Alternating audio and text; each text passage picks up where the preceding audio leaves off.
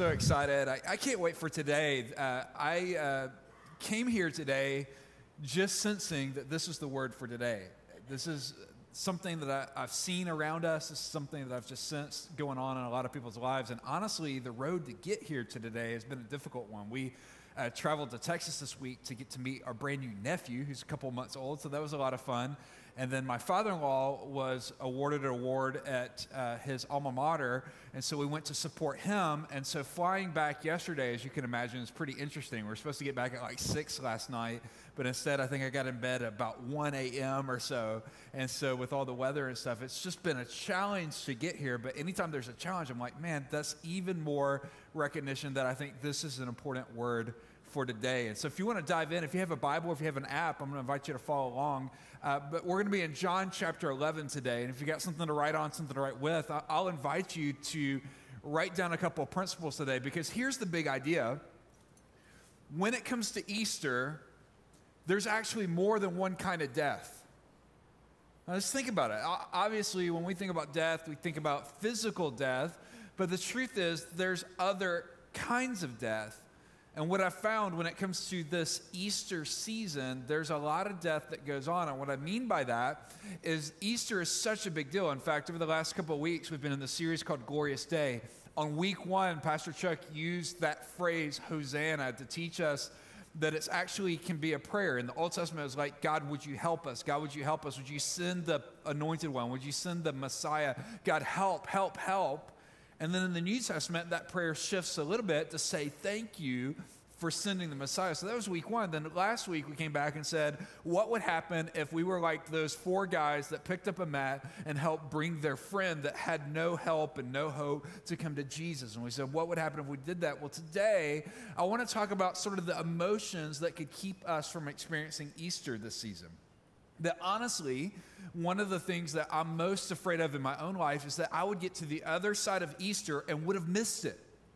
That I would get to the other side of Easter and been so busy and so stressed out and so running, running, running, running, running that I would miss celebrating this significant, this glorious day that God became man and he beat death so that we could be forgiven. And so when I say there's more than one kind of death, what I mean is there are some emotions that if we're not careful, will actually kill Easter in each of our lives.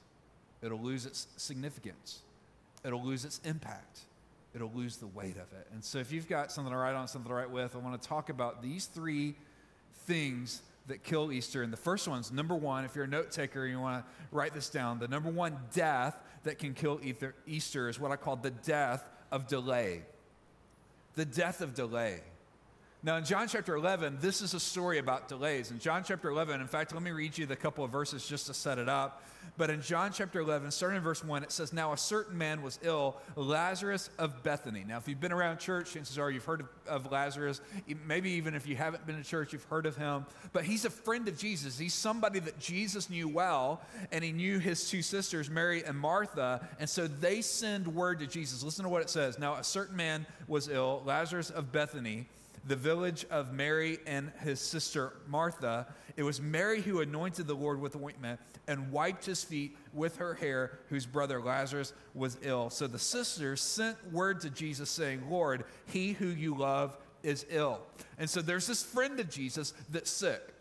There's this friend of Jesus that is not well. And so the two sisters of this friend send word to Jesus, say, Jesus, could you show up? Hey, Jesus, could you come here? Hey, Jesus, could you come and, and, and make your friend well again? It seems like an obvious question. It seems like an easy request. Hey, Jesus, you know him. You spent time with him. You've hung out in our house. You've had meals with us. Uh, uh, I've anointed your feet. You know who we are. Could you show up and do what only you can do?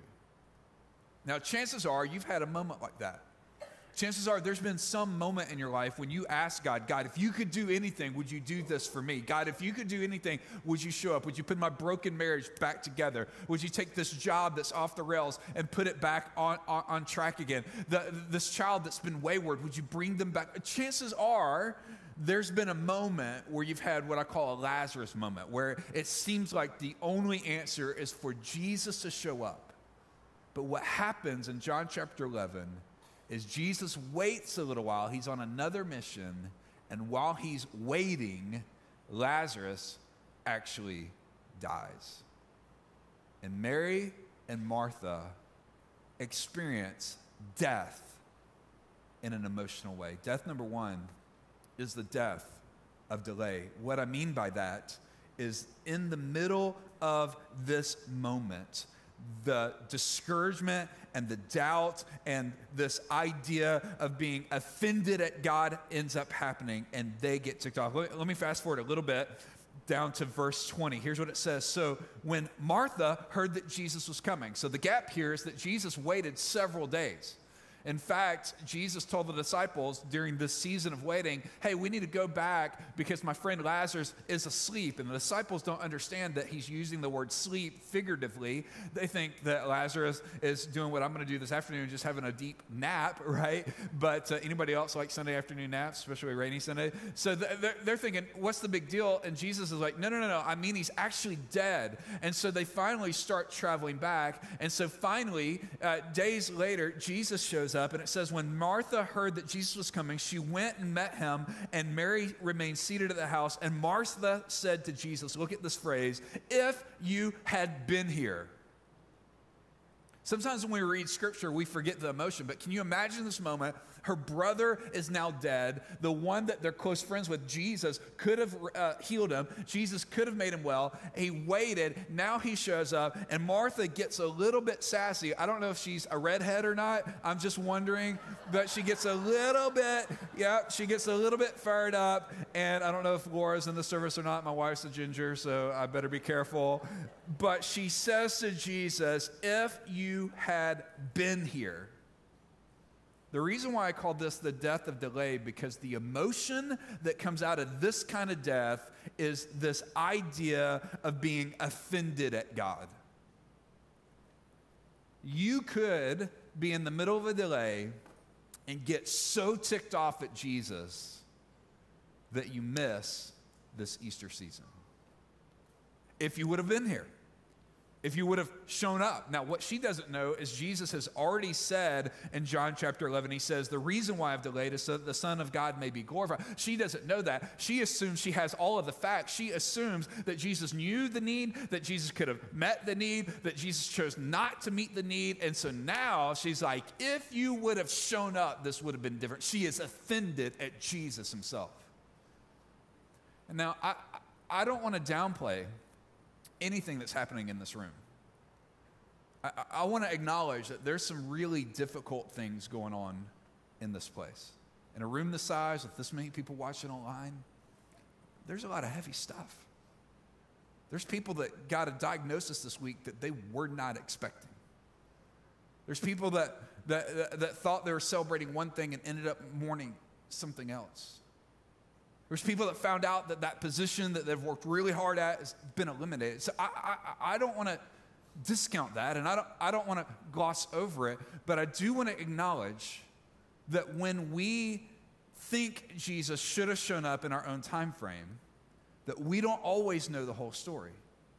We don't always know what God knows. We, what happens when something like this happens in our life, we get so preoccupied with whatever that thing is. For them, it's the death of their brother. For you, it may be the death of a dream. For you, it may be the death of a relationship. For you, it may be the death of a loved one. It, it, it could be so many different things. But what happens is just like them, if we're not careful, we get so preoccupied. We get so focused with that unmet need, that, that death issue in our life, that we get blinders where we can't see anything else that's going on. All we can see is this unmet unmet need. And in that moment, if we're not careful, we get offended and we think we know the whole story when the truth is we don't know what else is going to happen.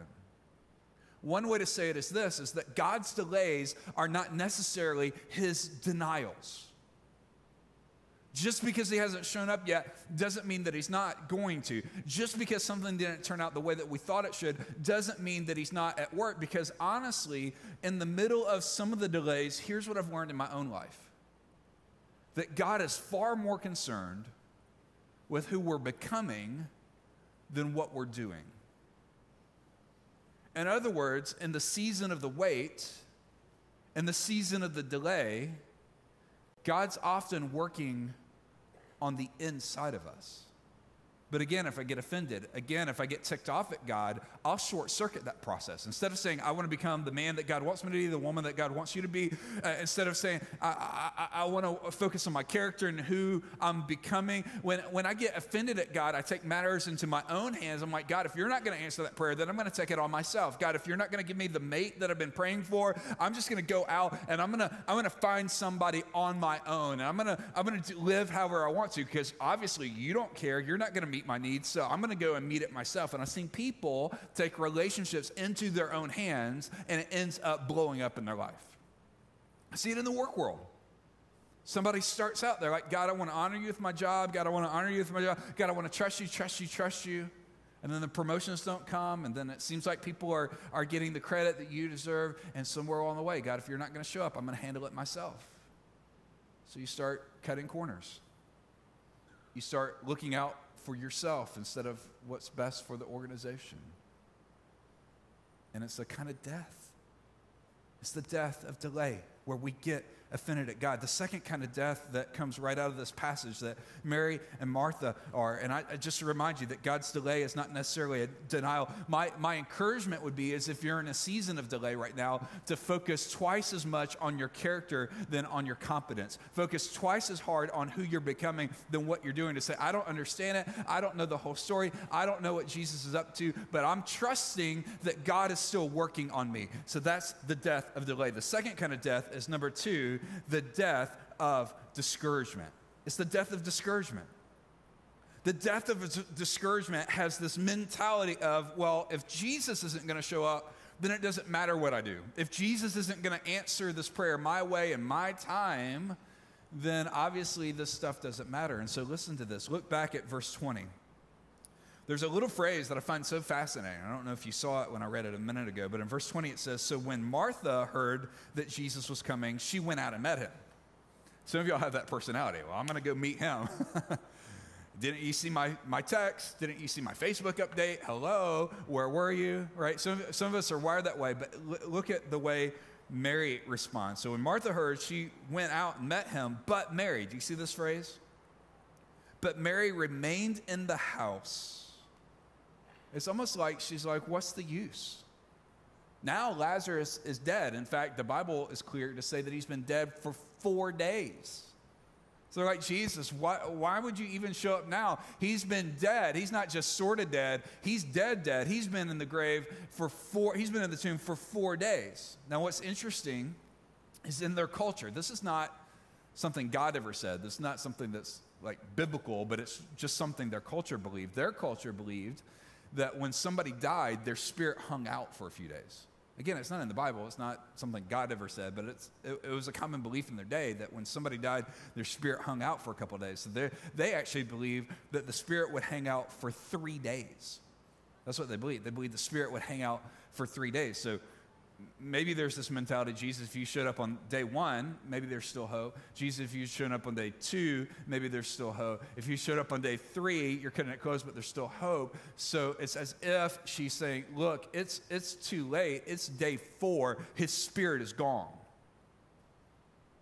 So the sister, Mary, who's sitting there, she hears that Jesus has finally shown up and she stays seated in the house. It's as if her mentality is, whatever, it's not a big deal. Why even bother? If he didn't show up before he died, then why should I go out and see him? And in the middle of that moment, hope was dying inside of her. And that's where some of us are living.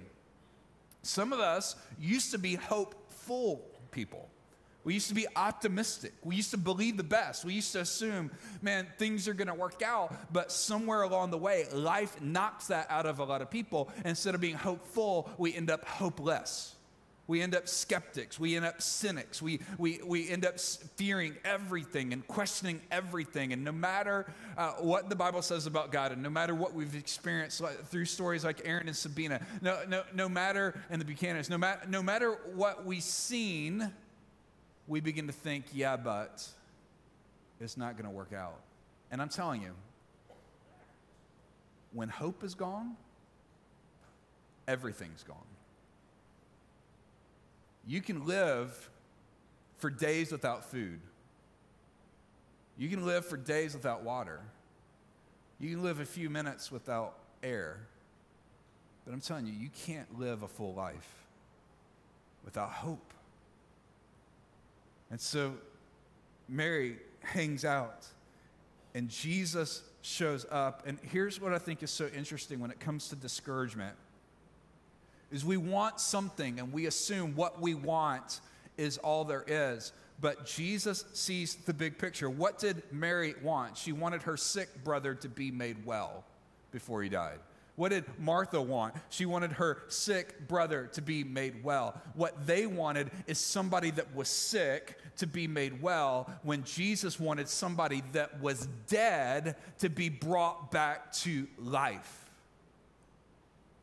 See, a lot of times we get this tunnel vision and we think there's no way God's going to show up. And God, why didn't you show up? And in the middle of that moment, they wanted something sort of small, and Jesus did something really big. And here's what I found when it comes to the death of discouragement is that if God always met our expectations, if God always did exactly what we asked him to do, if God always met our expectations, he would never have the opportunity to exceed them. And so the reminder this morning is just because he hasn't done it yet doesn't mean that he's not going to. Just because it seems dark now doesn't mean that it's going to be dark forever. Just because that struggle is real in this moment doesn't mean that that's all there's going to be because Jesus knows. And in fact, Jesus says to them, he gets angry. This is so fascinating. I'd encourage you to read all of John 11 because I, I can't dive into it all this morning. But in John chapter 11, Jesus gets frustrated. He gets mad. He's like, like, Why are y'all questioning me? He says, you know, he, he's going to live again. His sister assumes Jesus is talking about somewhere out in the future. And Jesus says this to her He says, I am the resurrection and the life. I am the resurrection and the life. If you don't know what resurrection is, resurrection is bringing something dead back to life. And Jesus is saying, look, resurrecting is not something that I do, resurrecting is something that I am. I am the resurrection and the life. I am the one that is able to bring somebody that's dead back to life. That's huge. That's way more than they ever imagined. That's way more than they ever expected. And I'm telling you, so often in the middle of our moment, because of delay, we get angry at God and offended. Because of discouragement, we begin to say, well, what's the use? And in the middle of that moment, Jesus shows up in verse 39 and says, take away the stone. They try to talk him out of it. Jesus, Jesus, what are you talking about? Take away the stone. He's been dead for four days. He's going to smell. And Jesus says, take away the stone. He wants to show up in whatever your death is today the death of delay, the death of discouragement. But the third one is the death that's caused by doubt. Mary and Martha, if you were to quiz them before the death of Lazarus, hey, do you believe in Jesus? Of course we believe in Jesus. Do you think Jesus is able to do anything? Absolutely. Well, have you done anything that proves that? Of course I have. I, uh, there was a time that Jesus was hanging out at, with some Pharisees, and I showed up. I heard he was there, and I wanted to worship him. So I took the most expensive thing I had, this perfume, and I broke the jar open, and I poured it on his feet, and anointed his feet, and I wiped them down with my hair, saying, You're the one, you're the one, you're the one. But now in John chapter 11, now in John chapter 11, she's like, If you had been here, if you'd been here, if you'd been here, if you'd been here in the middle of this real life experience, doubt begins to rear its ugly head.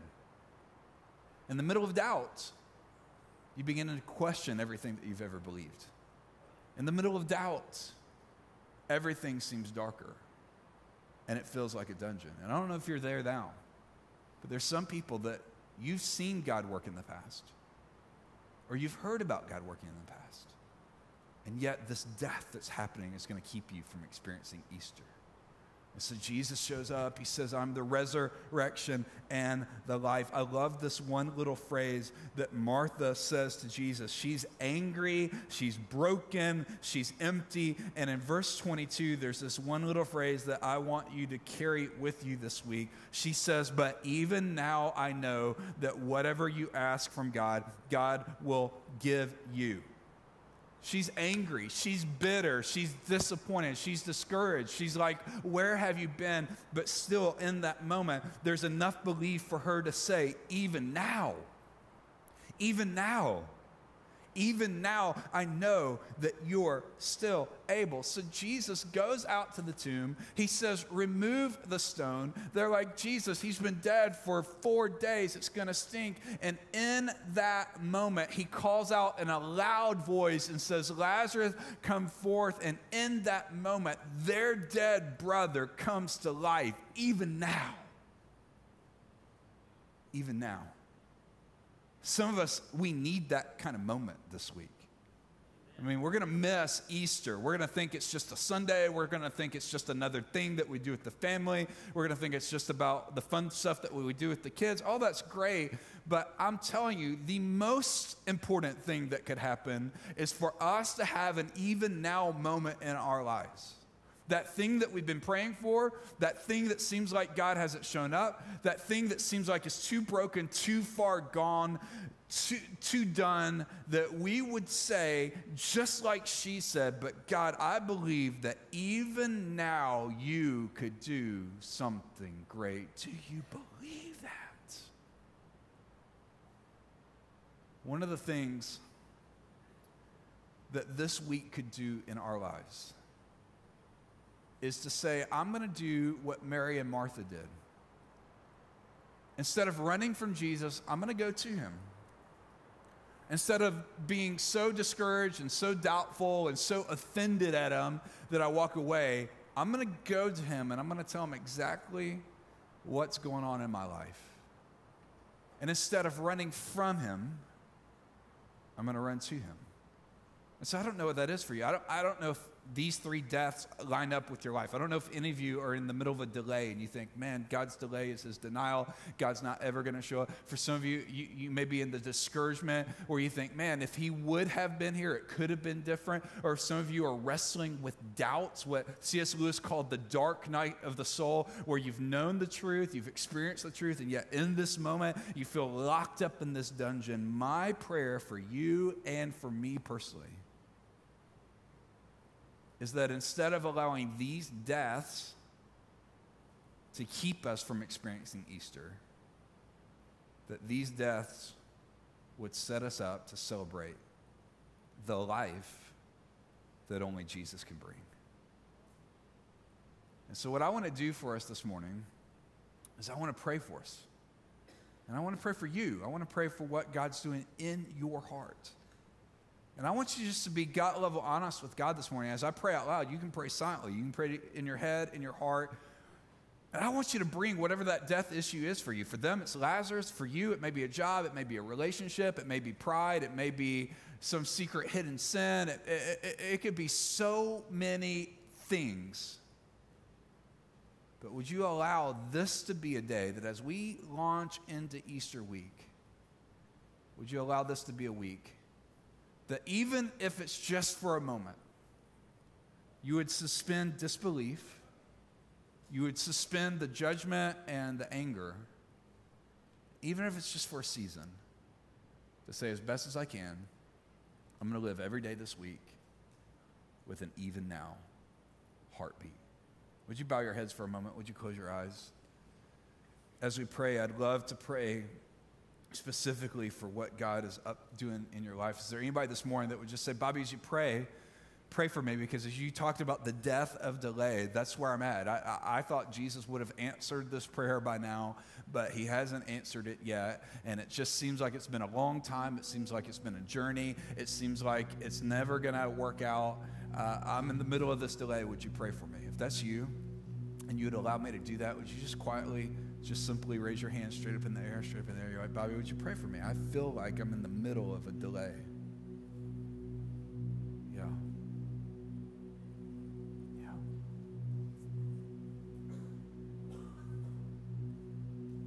Wow. You can put your hands down. Let me ask a second question. Is there anybody that say, Bobby, the death that I'm wrestling with is the death of discouragement? It seems like it's too late. It seems like what's done is done. And you sort of have that mentality that the sister had of why even bother showing up? So what? He's here. It's too late. If that's you and you'd allow me to pray for you, would you do the same thing? Just slip your hands straight up in the air, straight up in the air. Would you pray for me in my discouragement? Yeah. Yeah. You can put your hands down. One last question. Is there anybody today that would just say, Bobby, pray for me because doubt is the death I'm wrestling with? I'm questioning things I never thought I'd question. I, I feel like God's a million miles away. And I'm wrestling with some real doubt. And you just be honest and you say, Bobby, would you pray for me? Would you pray for me? If that's you, would you do the same thing? Just hold up your hand real high, real high so I know how to pray for you.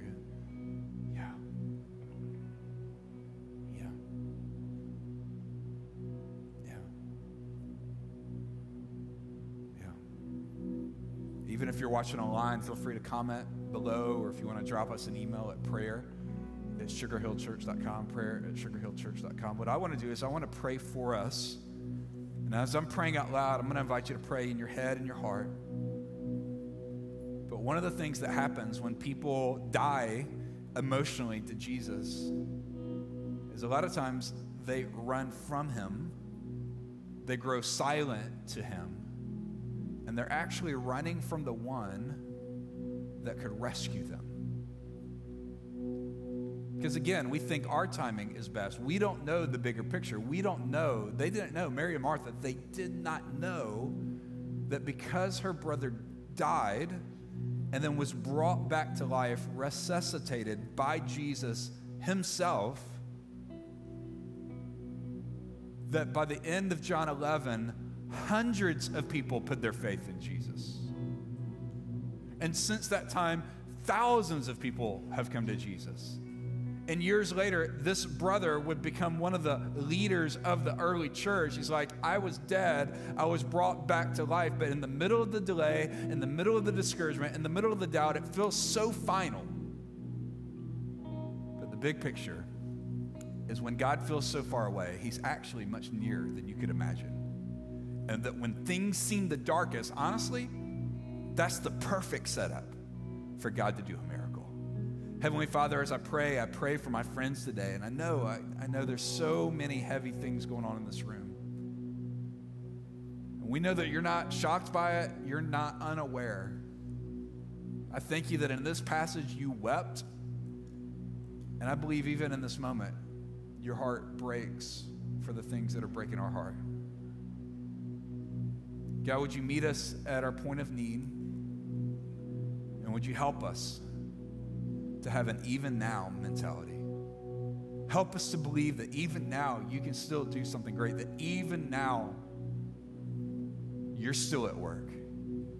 As I pray out loud, you can pray silently. Would you say, Jesus, would you help me to live even now? If you don't know him personally, you saw in the baptisms the powerful stories, so many folks that said yes to him. Would you just ask him, Jesus, would you step out of heaven and step into my heart? Would you forgive me of my sins and give me a brand new start? Would you help me to live for you? And for the believers in the house and believers watching online, would you say, Dear Jesus, I believe, but help me in my unbelief. I trust, but I distrust at the same time. Jesus, would you take my doubt, my discouragement? Would you take the delays and help me to grow closer to you? And it's in Jesus' name I pray. Amen. Amen. As we continue worshiping, I'm going to invite you to do something.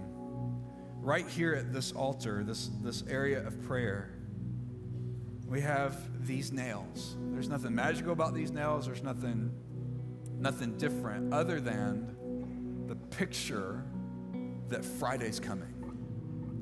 The reason why we call Good Friday good is because Jesus died on the cross for my sins, for your sins, for the sins of the world. And part of this idea of li- living with this even now mentality, this even now posture, this hope, this mindset, is I want to invite you in just a moment to come and take one of these nails and maybe you want to keep it in your pocket, maybe you want to put it on your desk, your dashboard, someplace that you can see it this week. But every day that you see it, would you allow it to be a reminder to ground you to say, even now, even if you don't believe any of this, would you suspend judgment this week and say, I'm going to live as if even now, even now, even now, even now, God is still able. God is still at work. God is working even when I don't see Him. God is still at work even in the delays. God's not scared of my discouragement. God's not offended by my doubts. God is still able. And so I'm going to invite you, would you stand very quietly, very reverently? And as the team begins to lead us, I'm going to invite you to come and grab one of these nails. And then when you return to your seat, let's lift up this great truth this morning. When you take this back to your seat, to hold this, and as we sing this, to say, God, you are able. God, you're able to bring dead things back to life.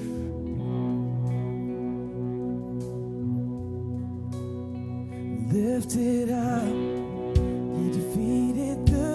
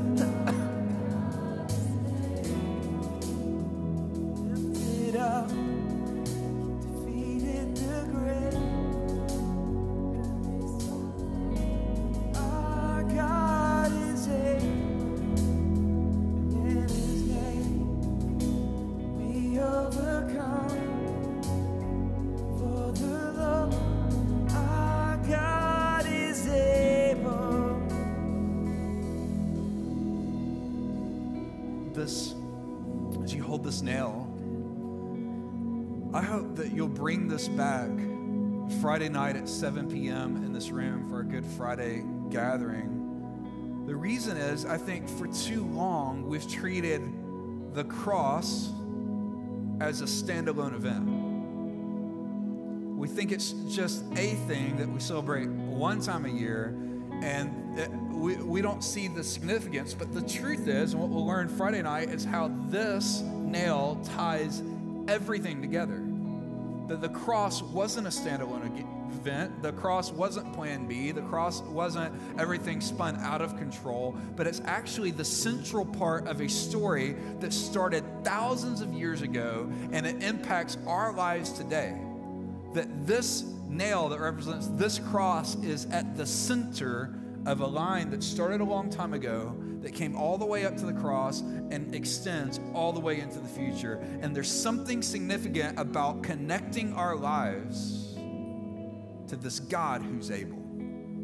I love how Pastor Chuck at the end of our gathering sends us out with a blessing because if there ought to be a place where there ought to be hope, I think it's here. I think in the church where we're celebrating a risen Christ. I love Chuck's blessing, but this cross or this symbol of the cross reminds me of a blessing that goes back a couple of thousand years. In the early church, around 3 400 AD, the, the church leaders of the day would send the congregation out with a blessing as well, but their blessing sounded a little bit different. In fact, the preacher type would take his fingers and he would cross them. Not because what he was about to say was about to be a lie or something, but because when you cross your fingers a certain way, it in some ways creates the shape of the cross. And so in Latin, and again, I don't know Latin, I'm from Mississippi, y'all know that, so I'm going to butcher this.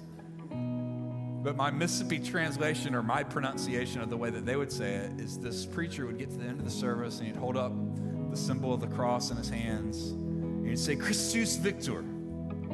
Christus Victor. And he'd get louder and louder. It'd like reverberate through those ancient buildings. Christus Victor, Christus Victor, Christus Victor. And it was their way of saying, may the cross of Christ, may this picture that God's able to do anything with the work of the cross have victory in your life. And if there's anything that I could want for you today, that's what I want for you.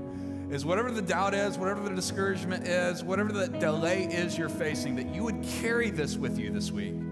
That you'd look at this through this week. In fact, you'd bring it back Friday night for the culmination of this symbol. And that the work of the cross and the work of our Christ would have victory in your life this week. God bless you. We love you. I hope you have a great rest of your Sunday. And as we walk to the glorious day, have a great day. We'll see you soon.